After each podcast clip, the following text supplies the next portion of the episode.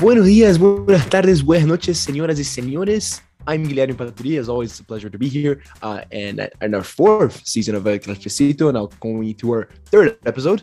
Today, uh, talking about something that's very important and very in vogue and should always be in vogue, really. Uh, but before I before I introduce the topic, I want to say hello to my fellow presenters. Raquel Serrano, how are you today? Hi there. I'm good. I'm uh, kind of like sad that the it's getting darker sooner, but um, so happy to be back and to talk about this, as you said, very important topic and have this conversation with you guys. Absolutely, they're like saving time is a disaster. Jose Alfredo Jimenez, how are you today? I'm doing great. Um, uh, hello everyone. Uh, I think this is going to be a really interesting episode because um, I feel like Raquel is our expert in the group in this topic, and I'm really interested um, for the teachers and and and and for us to learn uh, a lot of new things about this very interesting and important topic. Absolutely. And also today we have the honor to have our first guest for the season, who has been with us a lot of times before, Ana Beatriz Laranjeira. How are you today? Oh my god, you have disclosed my middle name. Uh, please call me Anna. Yeah, it's such a pleasure to be back to El Cafecito, and I didn't know I was the first guest. Uh, also, an honor to be here, and I'm excited to talk about this topic, which is a sad topic, but still very important to be talked about. Absolutely. And now, after all this mystery, I don't even know why I made all this mystery because you already clicked on the episode, so you already know the topic is. So today we're going to be talking about uh, gender-based violence and feminist responses to them, and Ni Una Menos movement. And to get the ball rolling, I'll give it to our uh, in-house expert, Raquel. Thank you so much. It's a uh, I'm so happy that we can use this platform that we have created to talk about this this issue of gender-based violence uh, it's something that I study, but it's something that is so close to to my heart and to my passion as as an academic, as an as a feminist, and as a, person that wants to change the reality of many many women in Latin America. So to get us started and just provide some context, uh, in February of 2000, the General Assembly of the UN designated November 25th as the International Day for the Elimination of Violence Against Women and the origin of this day is actually very close to Latin America, as this day honors the memory of Las Mariposas, the butterflies, uh, three sisters from the Dominican Republic, Patria, Minerva, and Maria Teresa, who were assassinated in 1960 during the dictatorship of Rafael Trujillo. Las Mariposas were key actors in the opposition movement against uh, the dictator, and their legacy has inspired many women in the Dominican Republic and Latin America to resist uh, gender based violence. So, as you said, Guillermo, to contribute to the many initiatives that are taking place worldwide to denounce violence against women, we and like call, call for action. We would like to dedicate this episode to discuss gender based violence in Latin America and the responses of feminist movements. Um, so my first question is, um, based on your experiences and, and your knowledge, uh, what is the situation of gender-based violence in Latin America? It could also be in your home countries. So if you want to share with us your thoughts on that, uh, please go ahead. Yeah, I think um, I think this is a really interesting topic that I feel a lot more people should be educated on.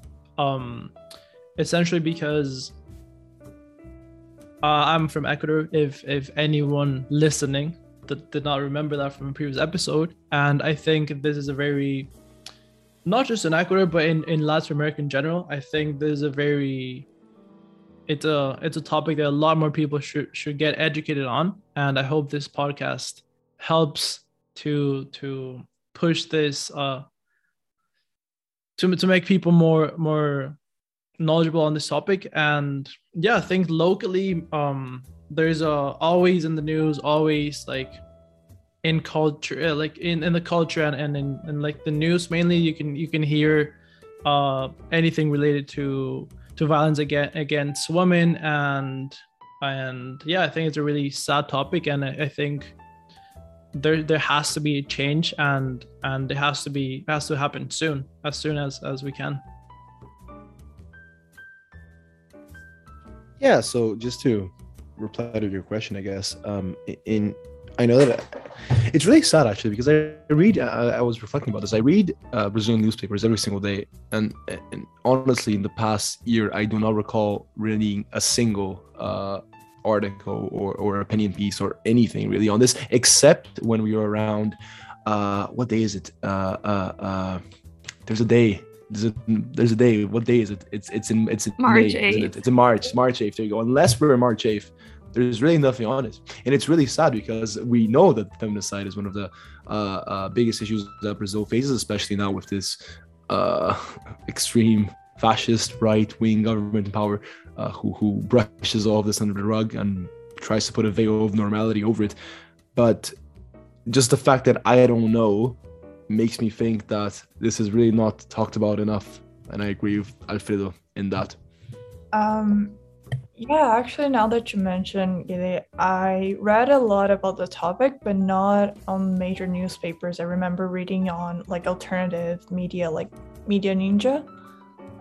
Um, so a few like iconic cases, or I guess symptomatic. Uh, I don't know if you remember the 10 year old girl who was uh, harassed by Bolsonaro supporters when she was getting um, an abortion because she was raped.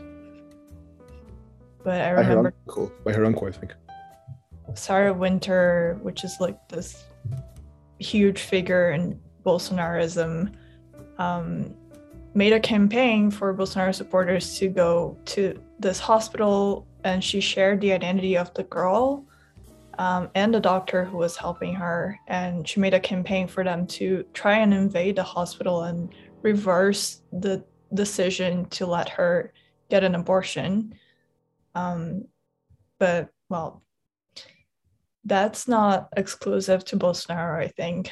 Um, I remember when we recorded the episode of Latinas in Toronto, that was a topic that all of us uh, could relate to, and just remembering how different it felt to walk down the streets of our home countries versus in Toronto, and like the concerns that our families have for us when we're home and when versus when we're here because really the violence is just so encompassing and so present, I guess, in Brazil and all over Latin America.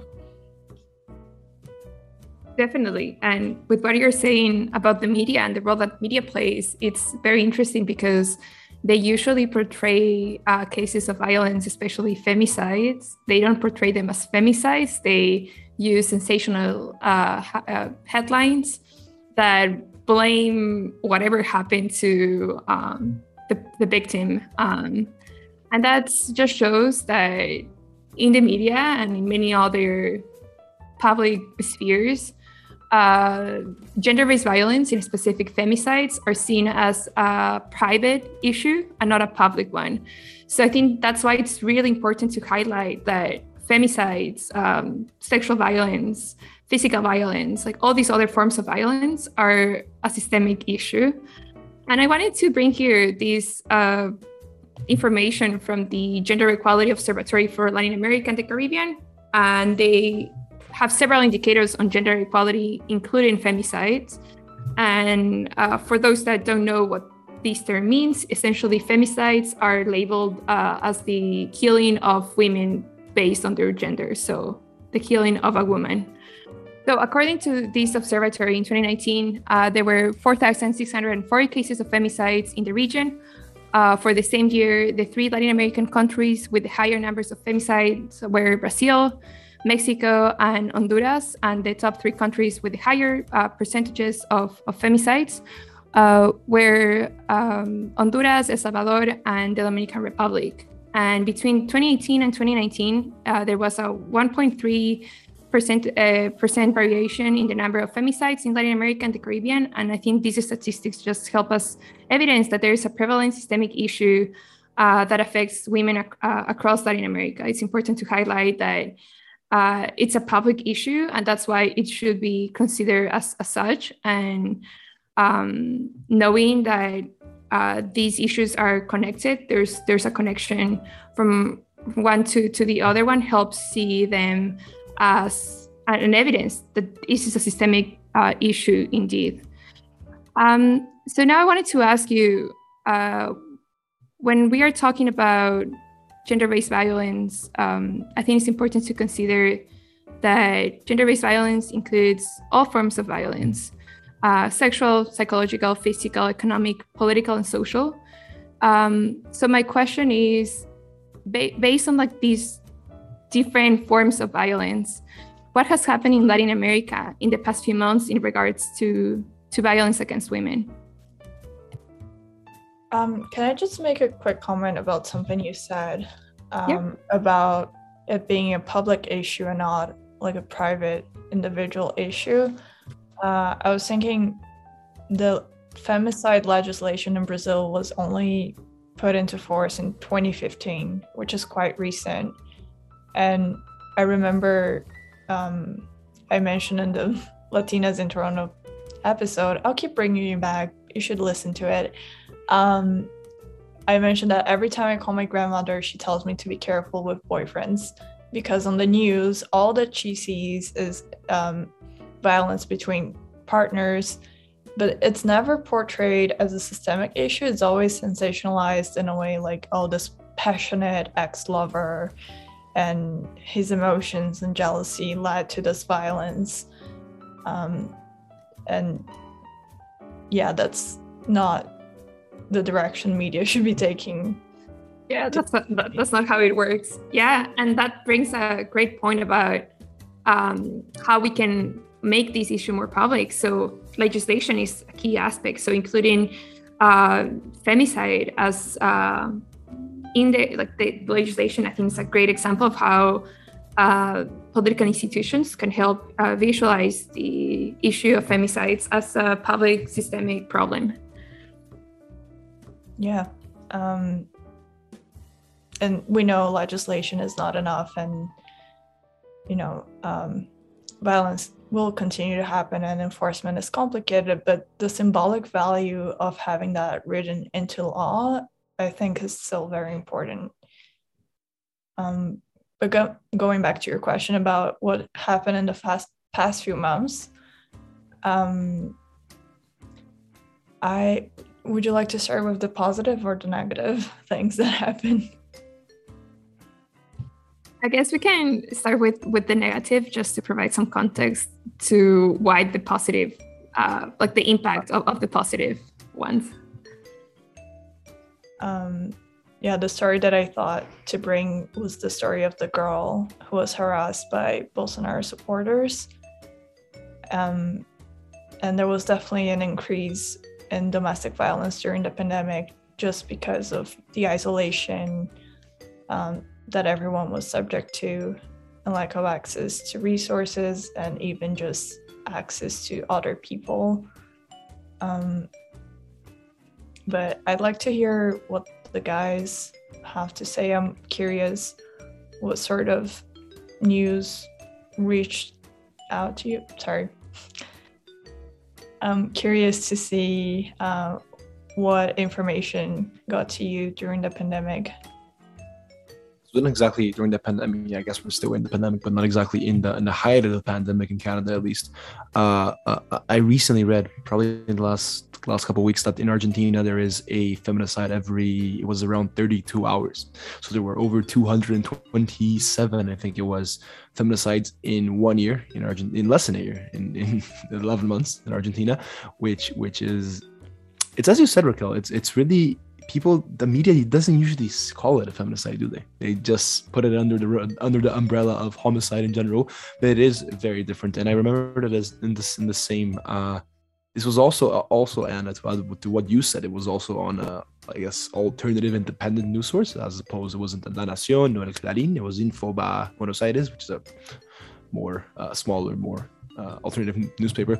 Uh, uh but if you include uh, not only feminicides but tra there's also a term for this. I don't know how what it is in English, but uh, when uh, the homicide of uh, uh, transgender people, transgender women, that leads that, that that ends up being one uh, every 30 hours.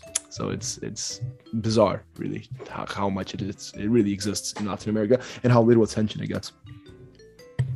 Yeah, I think I think it's really interesting how how we all keep mentioning that it gets really not enough attention it deserves and how the media has a really important role in how they portray this these uh, attacks uh, and they they often they, they often focus on blaming the victim and not whoever caused it which is in most cases a, a man. So basically during the, the the height of the pandemic i don't really recall any specific uh, event of this uh, partly mainly because uh, at this time i was just so overwhelmed that i really decreased the amount of of news um like newspaper uh, information and stuff that I read, read online because it was also focused on on the on COVID cases going up. That, that just really caught a lot of this off. So during the, the pandemic, I don't really recall any specific instances of this, but I just wanted to highlight the the fact that media has a really important um, job in this, and they often uh, blame the victim instead of the the whoever caused the, the actual attack. I think this is really I think this is one of the biggest biggest issues. I don't know what what if uh, what do you both have to say about this, but uh, I was researching a little bit on this topic, and um, um, victim blaming was one of the biggest issues that that came that that, that kept coming up on, on what I was looking up. Definitely, I think that's one of the uh, most common examples of how the media portrays cases of violence against women. Uh, my experience with like getting to know more about gender-based violence during the pandemic was actually it was almost like the, every day I I follow so I follow quite a few Instagram accounts um, that are from alternative um, newspapers, but also um, feminist activists from different parts of Latin America. So I was actually getting these like information every single day.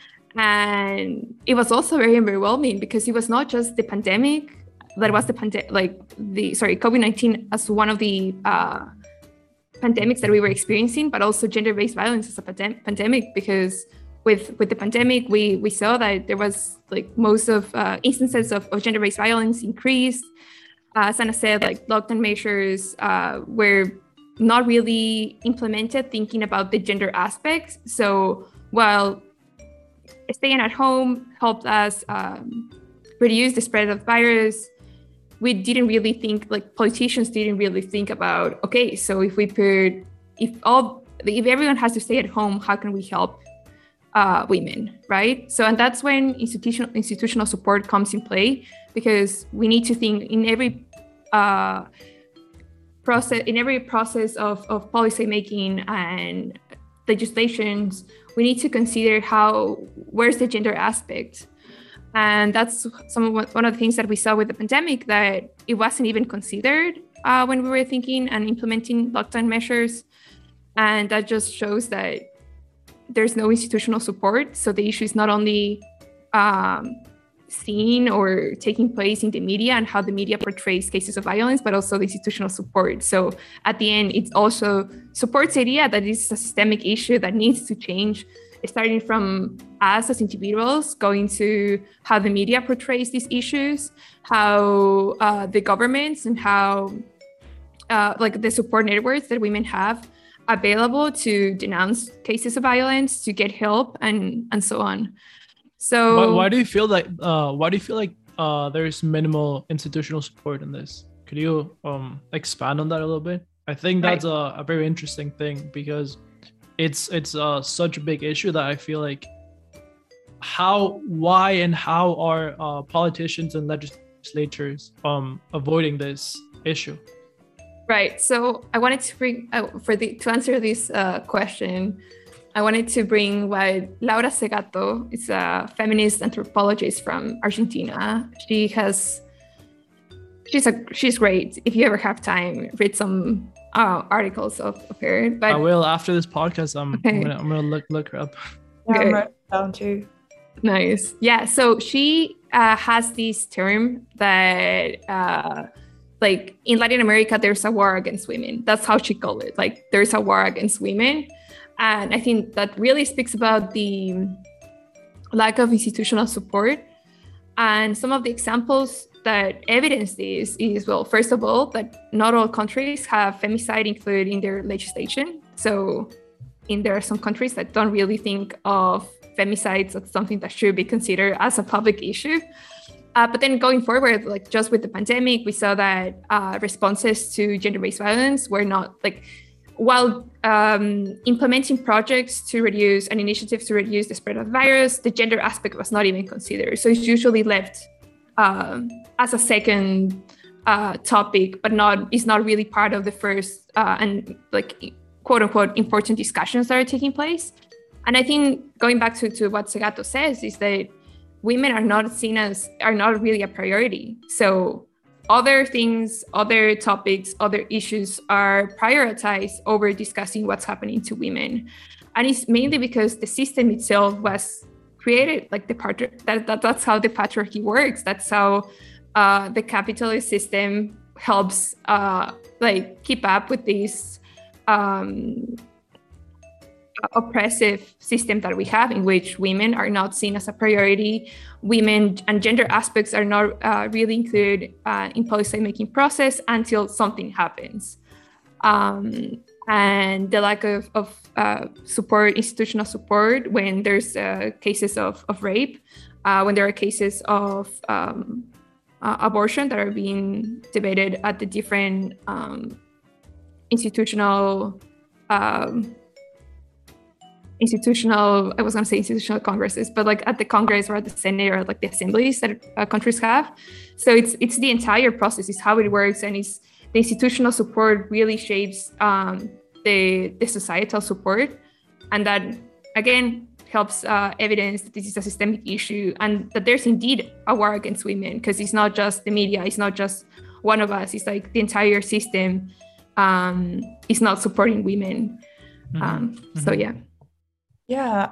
Um yeah, it's it's scary to think about that sometimes, but I agree like it's so blatant how we're not a priority and one of the things that I was thinking as you were saying that and also when you mentioned that there are different types of violences. Of course, talking about rape and femicide is extremely important, but there are less obvious ways in which women suffer violence. And one of the things that happened during the pandemic or recently, uh, not at the height of the pandemic, in Brazil was that Bolsonaro vetoed a law that would make menstrual products free for all women as a measure to combat menstrual poverty.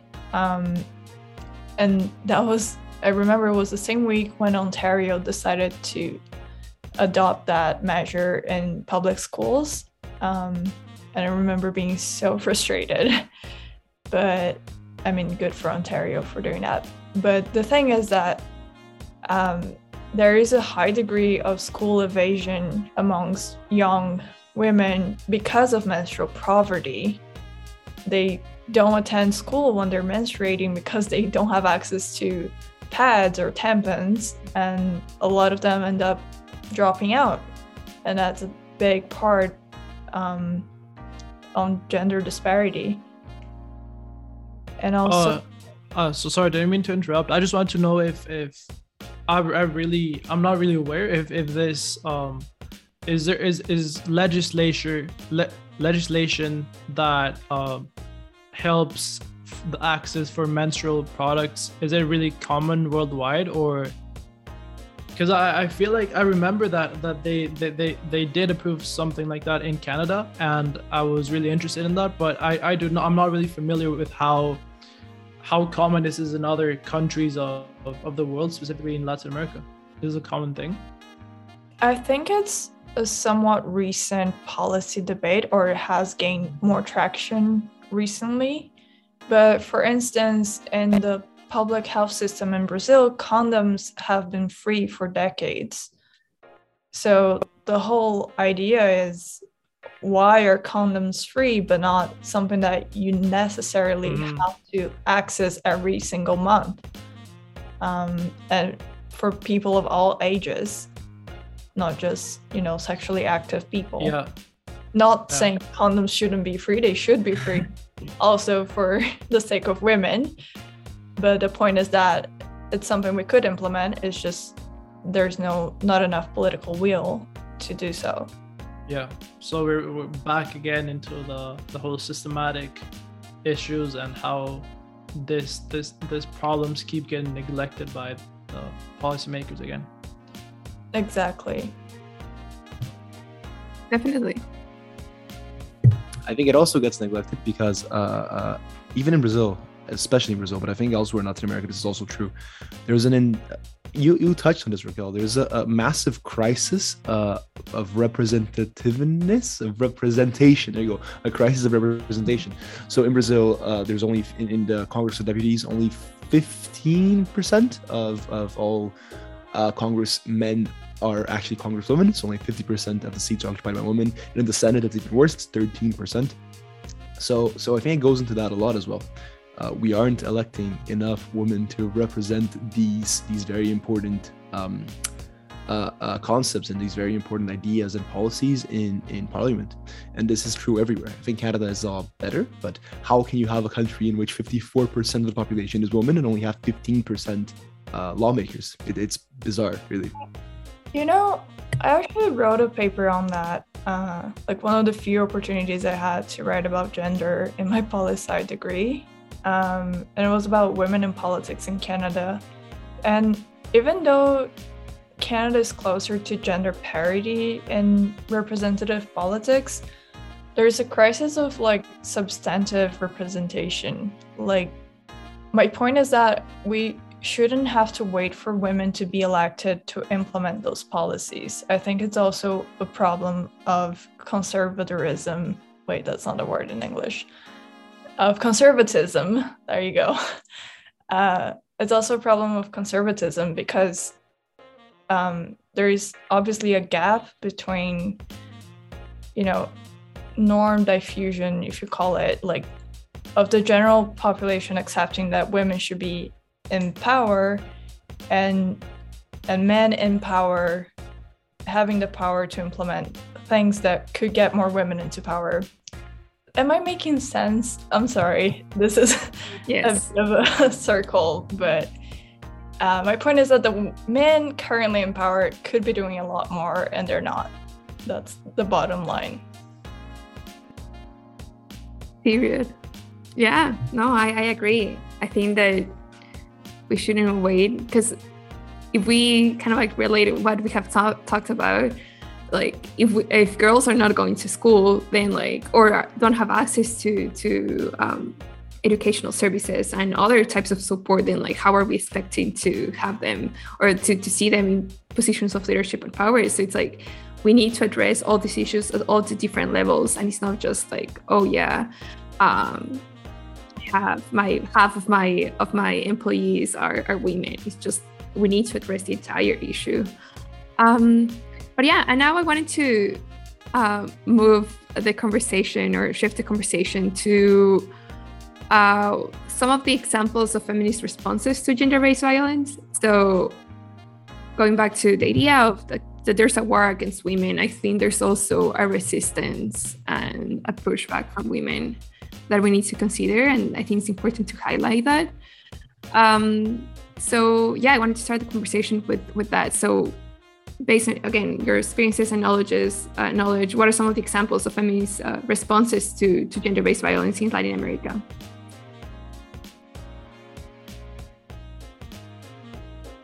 Again, I, I really um the the only few times that I I, I remember a big movement, uh, like the most recently was I don't even know what the name was, but I remember they made a they made a song that really that was really it was really popular and really. Las tesis. Sorry. Las tesis. Uh, un violador en tu camino, a rapist in your path. Yes, yes. Like I, I just really remember that the chant that they kept saying. It just really got it was stuck in my head, and I thought it was really. I, I don't really know the, the name of the movement, but I think that's one of the the ones that impacted me the most. Maybe because it happened not not that recent, but but that's the most recent that I can remember. Yeah. So oh, Anna, go ahead. I was just gonna mention. Um, I saw the same movement happening all over Latin America, and I was a bit surprised uh, it didn't take off in Brazil as much. But I can't understand we're just simply overwhelmed by Bolsonaro, and I think fighting Bolsonaro is fighting for women. So, um, and but I think we did a similar performance as well to Un Violador en Tu Camino. I would say su Yes. camino. I have to study my Spanish, but yeah. Yeah, that was perfect. Yeah. So, yeah, I think that the example of Las Tesis is, is great because it was not only a national response, it was adopted in many Latin American countries, but it was also adopted elsewhere. And I think that's great because it just shows that um, we were making public the issue of gender-based violence in all our contexts. And one of the great things of, of this uh, chant was that it was adapted to the uh, local um, context. So I remember that in India, um, they changed uh, or they added a few lines to, to the to the song, saying uh, they were uh, rejecting uh, the caste system. So they were also talking about the caste violence. And I think that's just great because um, we need this type of, of ideas and initiatives to get together. I think I remember like watching the video of um, Santiago de Chile and how like women were all together, women of all ages, and it was just impressive and to see that uh, sense of, of community that was created based on this issue, but that brought women together.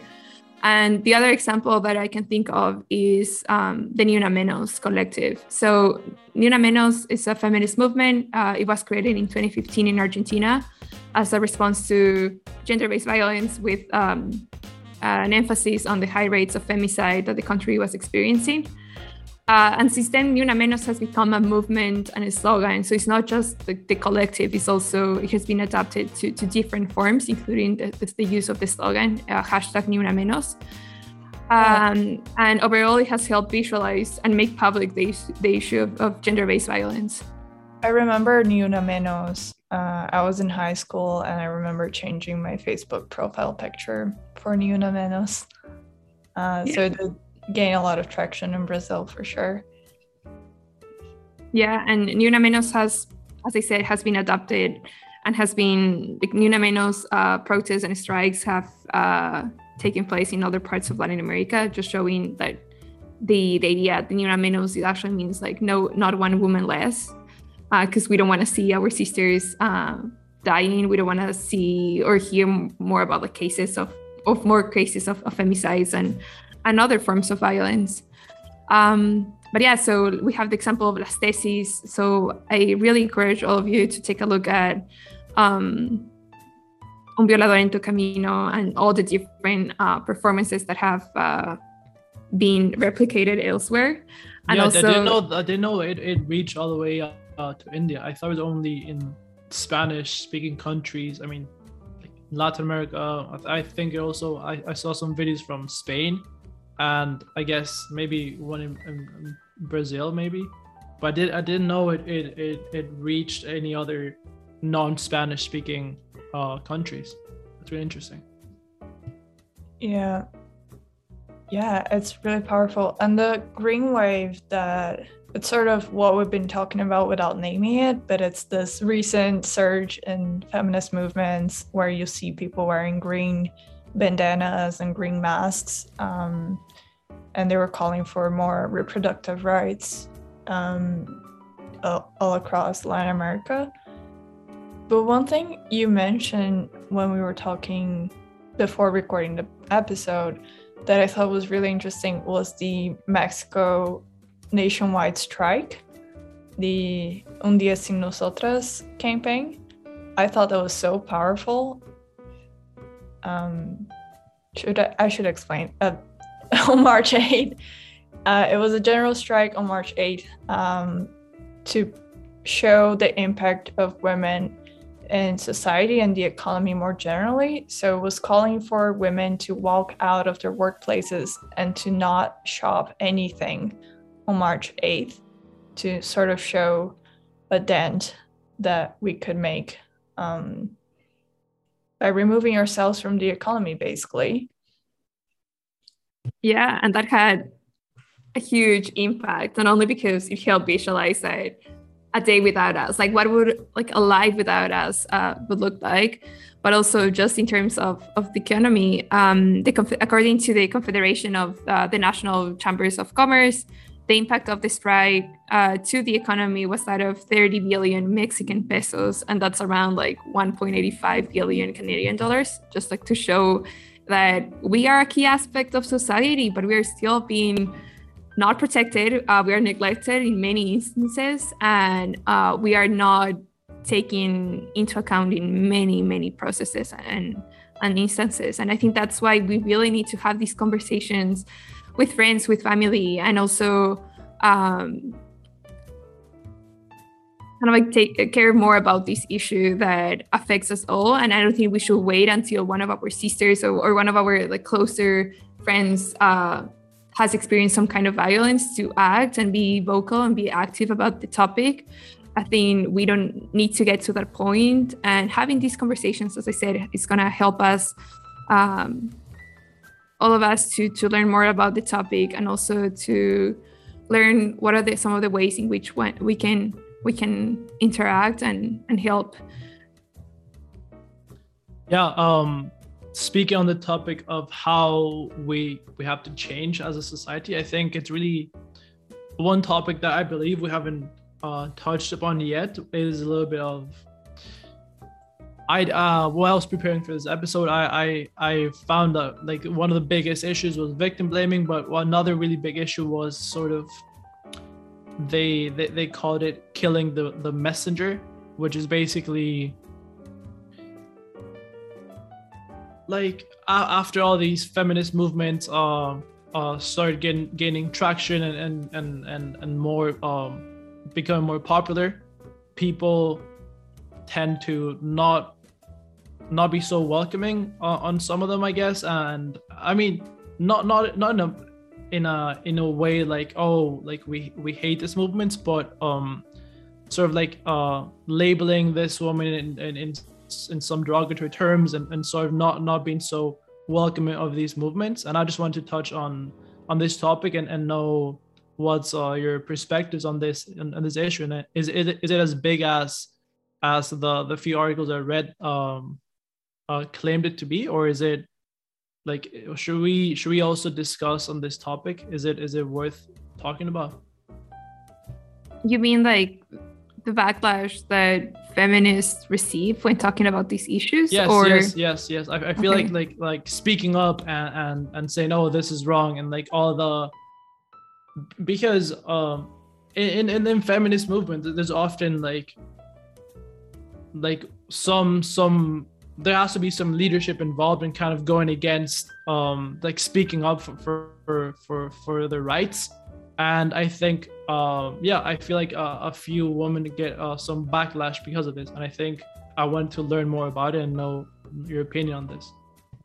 To be honest and this is like so sad but i've had this conversation with so many of my friends that speak up. Like we all have experienced some kind of backlash like we get called like so many different in so many different ways of like killing the party or killing the mood or or just like by speaking up that we we are not funny or that we don't get the joke or like it's good to have some kind of sense of humor. But at this point like feminist backlash is always going to exist right? Or like hopefully it uh, doesn't. But we need to like that's that's part of the work that we need to address. And as much as it's sad that we still experience this backlash, I think for me at least, it just helps me understand that this is a larger problem.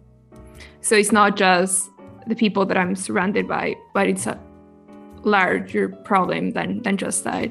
And that just helps me um, keep working on this and like keep speaking up keep having these conversations because there's a na- major change that needs to be um, made.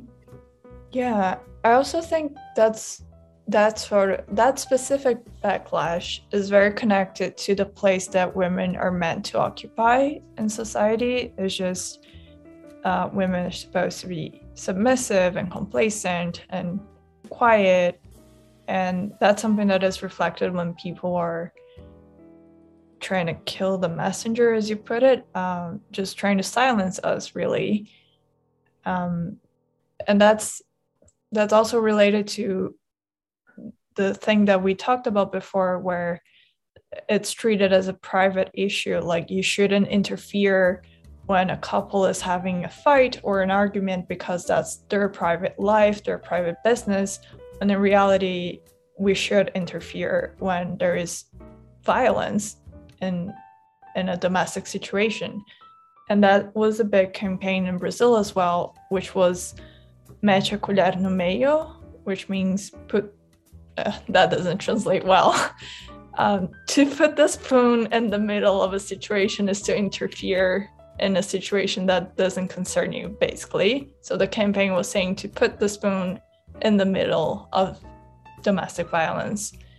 And one silver lining that happened in Brazil was a legislation was approved to make it mandatory for building um, property managers or on-site property managers to be obligated to denounce domestic violence, uh, which is, you know, putting the spoon in the middle in a way.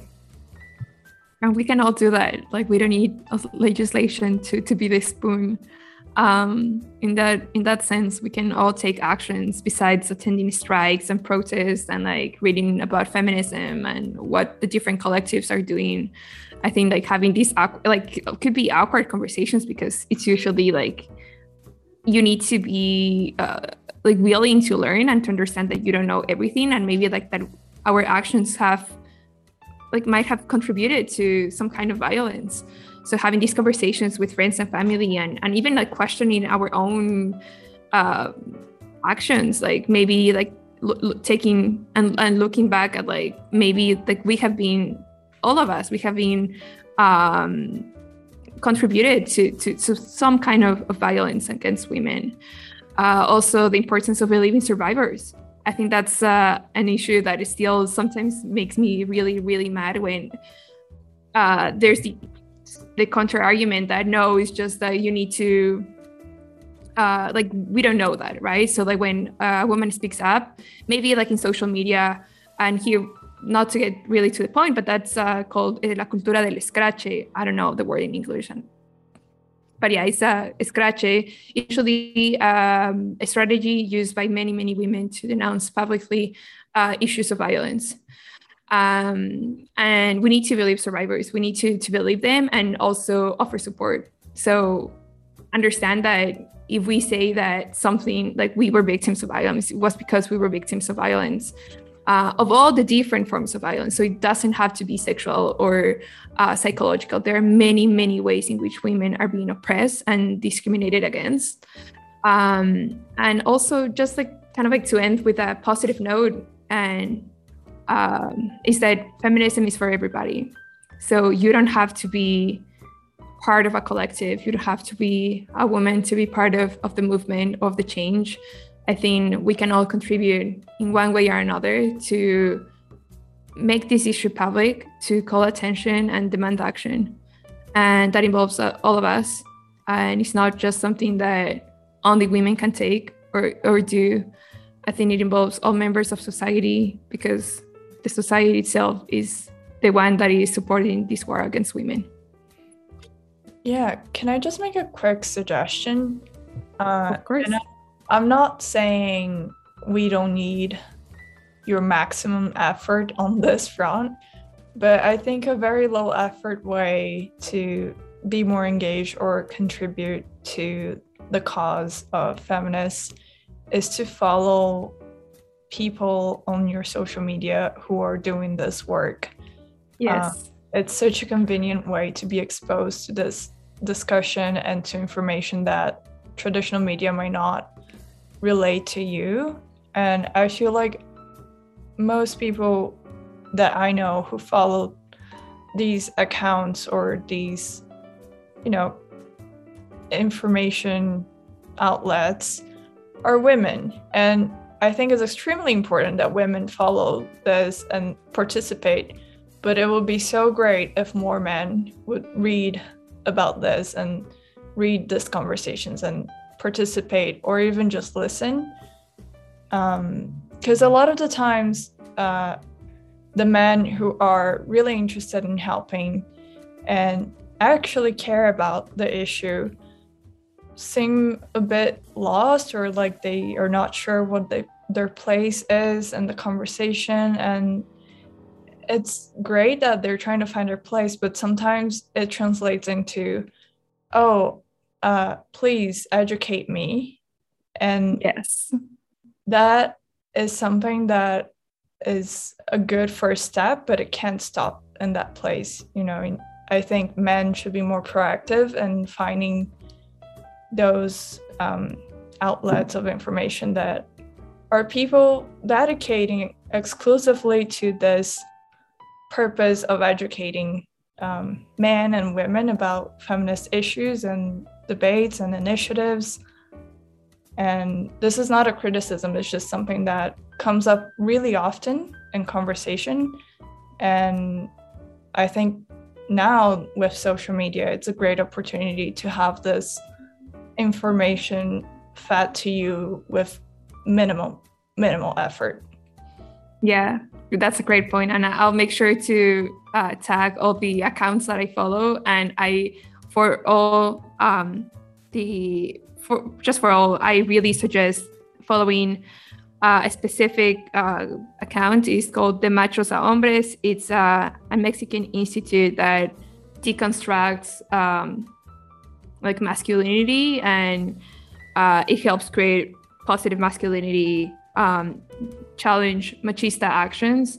And i think that's great because it's it's an account. It's a project made by men for men so it's not like as you said women explaining men what they should be doing um, so it's a great place to start but for all the other members of our audience that are interested in learning more about these and just maybe like they want to get to know how to where to start in terms of uh, learning more about these, Anna and I will make sure to include all, all our, um, I guess, influencers, feminist influencers, yeah. in the comments of of the of the episode when it's uh, posted on Instagram. But for now, thank you so much for for the conversation. Uh, I really hope we were able to introduce you to some of the issues that affect women gender-based violence is one of the main ones and i think it's important for all of us to understand that this is a public issue that needs to be addressed at all levels of society and that we all take a we all play an important role in um, changing this situation so yes thank you so much for for watch uh, for listening and thank you so much ana jose and guillermo for being part of of this much needed conversation thank you for having me it was a pleasure Absolutely. I think uh, I think I speak for both myself and Jose Alfredo that we both learned a lot. I didn't speak a lot because I was just listening, yes. and it was very very interesting to hear what you yes, all had to say. Yes. Uh, and I'm sure that everyone in the audience listening uh, uh learned a lot too. So thank you very much. this was thank our third. You so much. Thank you. Thank you, everyone. The, this was the third episode of the fourth season of El Cafecito. It was a pleasure uh, to have you listen to us as always. Please uh, remember to follow us on Spotify, SoundCloud, wherever you listen to your podcast and we'll see you in two weeks. Ciao.